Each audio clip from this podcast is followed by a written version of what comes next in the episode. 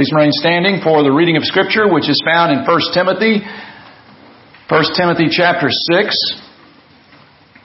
This is the final part in the series, the first letter to Timothy, part 15. Today's message is entitled The Power of a Good Confession, as I'll read from 1 Timothy 6, starting at verse 12. And uh, my sources include Philip Graham Ryken's expository commentary on 1 Timothy, Michael Bentley passing on the truth uh, from the Welwyn Commentary Series, William Hendriksen, his commentary on Timothy, and Steven J. Cole's studies in 1 Timothy. This is the Word of God. 1 Timothy chapter 6 verse 12. Fight, the Bible says, fight the good fight of the faith. You know, we sang, a mighty fortress is our God. It's a real battle type song. And this is why Timothy is being told by Paul under the inspiration of God, fight the good fight of the faith. Take hold of the eternal life to which you were called when you made your good confession in the presence of many witnesses in the sight of God who gives life to everything and of Christ Jesus, who while testifying before Pontius Pilate made the good confession, I charge you to keep this command without spot or blame until the appearing of our Lord Jesus Christ, which God will bring about in His own time. God, the blessed and only ruler, the King of kings and Lord of lords, who alone is immortal and who lives in unapproachable light, whom no one has seen or can see. To Him be honor and might forever. Amen. The grass withers, the flowers fall, but the word of our God stands forever. Let us pray. Lord Jesus, we thank you for this, your word. We thank you for this word today for our students and for all of us, that we might continue in the faith and fight the good fight of the faith. And I pray that you would give us inspiration and understanding. Speak to us, Lord, through your word. I pray in Jesus' name. Amen. Please be seated. Hope you'll take your outlines as we look at uh, this this study today. Very much importance in the outlines, guys. So if you'll pull out your bulletins, those of you on the front row especially, pull out your bulletins, pull out your outlines. I got you one day right here on the front row, so I'm going to take advantage of it. There was once a Muslim college student who came to believe that Jesus Christ was the Messiah. One of his friends was shocked and asked him this question. Why in the world would you become a follower of Jesus Christ? And here was his response. He said, well, it's really pretty simple. Imagine you're walking down a road and you come to a fork in the road and there are two people to follow as your guides. One of them is dead and one of them is alive. Which one would you follow? I say to you today that we serve a risen Savior. We serve a God who is alive. And that's one of the great appeals of Christianity is that its founder is not dead, he is alive. And so even after the hype of Easter Sunday has faded away into the grinds of Monday, Tuesday, Wednesday, Thursday, Friday, and on, Jesus is still alive, and because he lives, people should worship him, they should serve him all of their days. Now, twice in our text, you might have heard this, we hear the phrase, a good confession. A good confession. If you're Roman Catholic, you might think of confessing your sins before a priest. So as we begin, I want to make sure that you understand Paul is not talking about confessing sins in our text. When you confess your sins, and this is in the outline, you are confessing to God something that you have done wrong. On the other hand, when you confess Christ as your Savior and Lord, you are confessing before God and all mankind, specifically certain human witnesses, something that you have done right.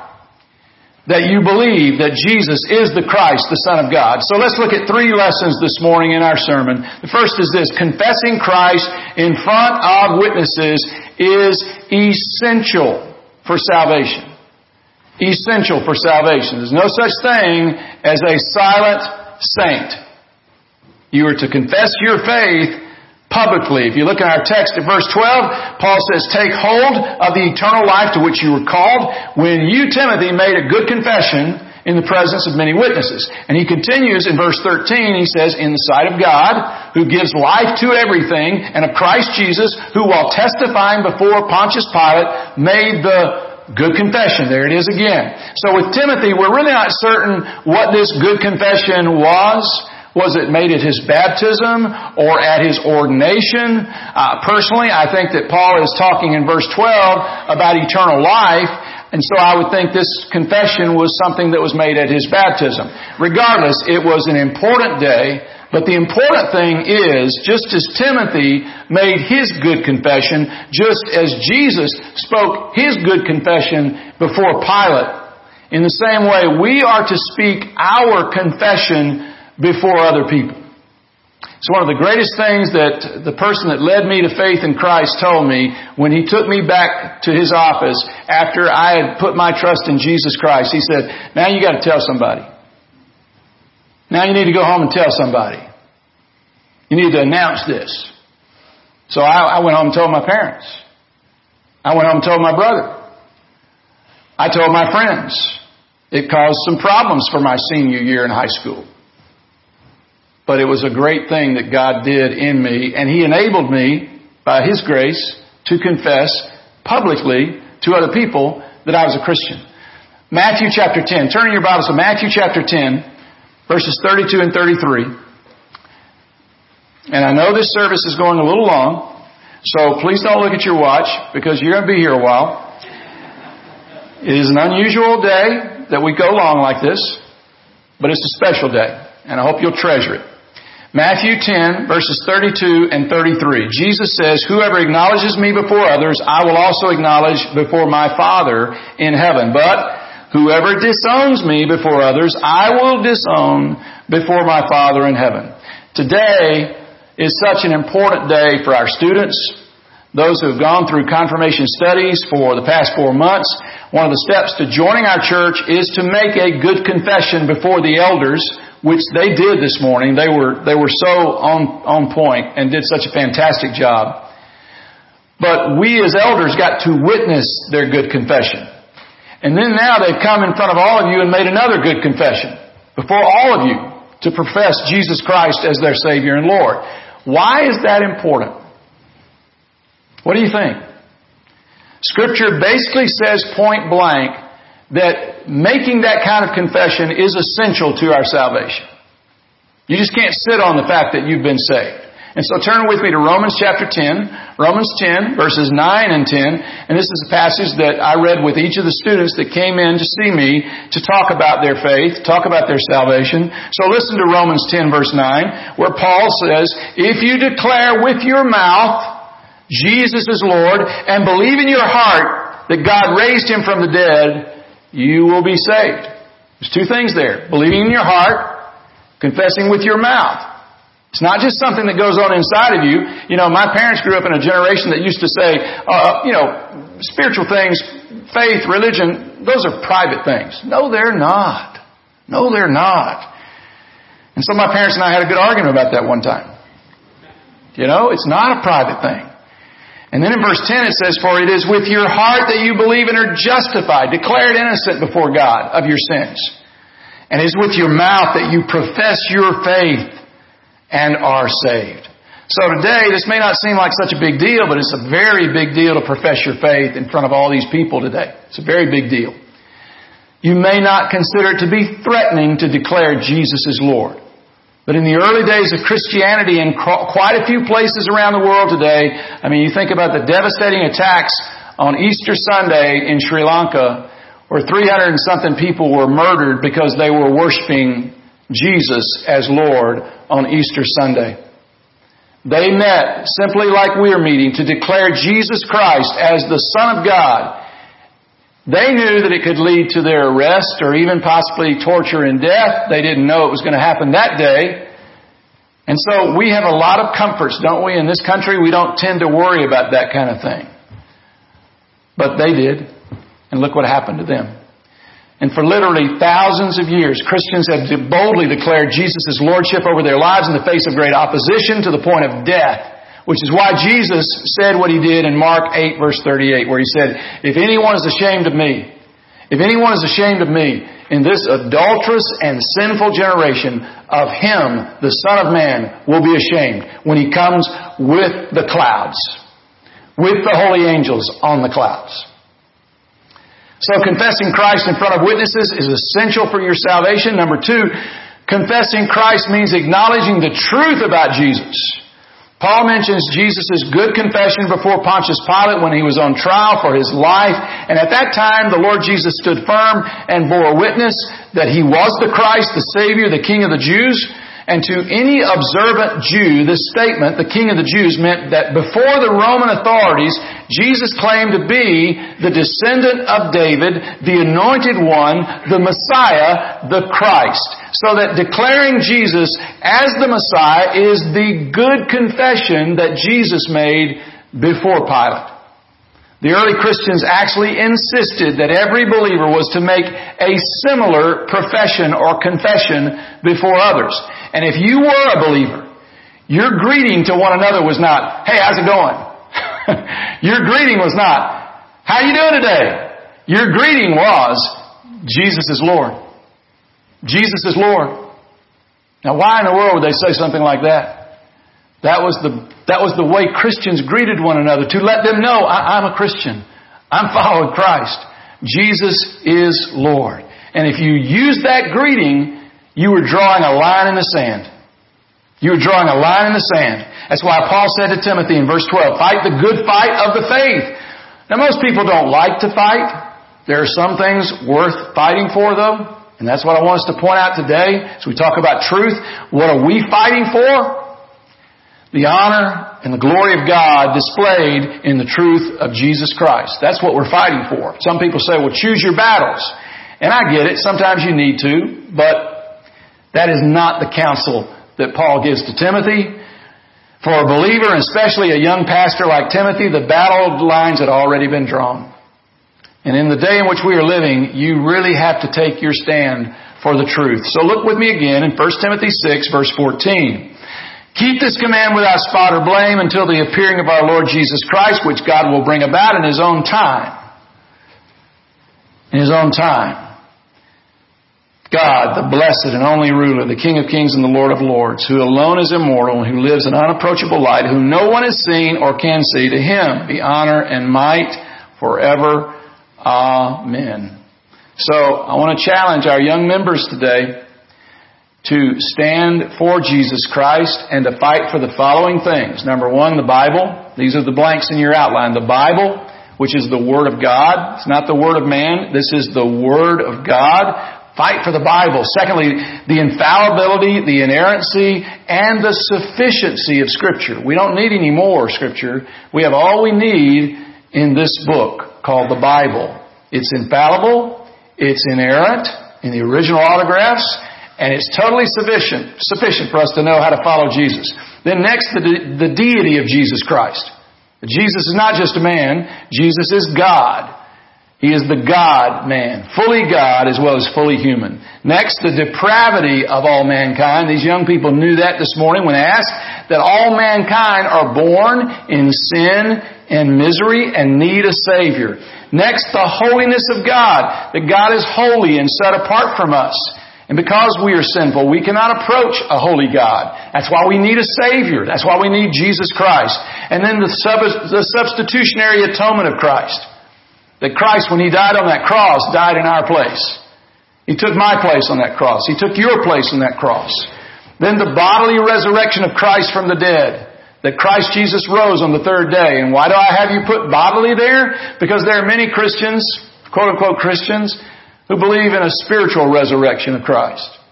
Not a bodily resurrection, but He rose bodily from the dead. And then the sovereignty of God's grace. That God is a God who, in His kindness, condescends to us. And salvation is the choice and the gift of God to the praise of His glory. These are the things that we need to stand for that a lot of times Christians are backing off from. Confessing Christ means acknowledging the truth about Jesus. And then the third and final lesson is confessing Christ is about the rest of your life. What a special day this is. I'm so proud of you, guys, uh, gals. I'm just so proud that you have joined our church today on Confirmation Sunday. But it's not just about today. It's about the rest of your life. It's about following Jesus next year, and the next year, and the next year. and not walking away from Him. Verse 12, he says, Take hold of the eternal life to which you were called when you made your good confession in the presence of many witnesses. And that's a charge to you this morning. Take hold of this eternal life that God has given you. Embrace it to the point you want to live for Christ the rest of your days. Timothy had already possessed eternal life. He was given that when he placed his trust in Jesus Christ as his Savior and Lord. And another verse that we read when we were sitting down together was 1 John 5, 12. Whoever has the Son has life. Whoever does not have the Son of God does not have life. That's pretty clear, isn't it? If you have Jesus Christ, you have eternal life. If you don't have Jesus Christ, you do not have eternal life. And so even so to publicly confess that Christ is your Savior is also to publicly confess that Christ is your Lord. That He is the master of your life which means there is an expectation, if not a demand, that you live according to the teachings of God's Word. And that's why Paul tells Timothy in verse 14, keep this command. Well, what command is he referring to?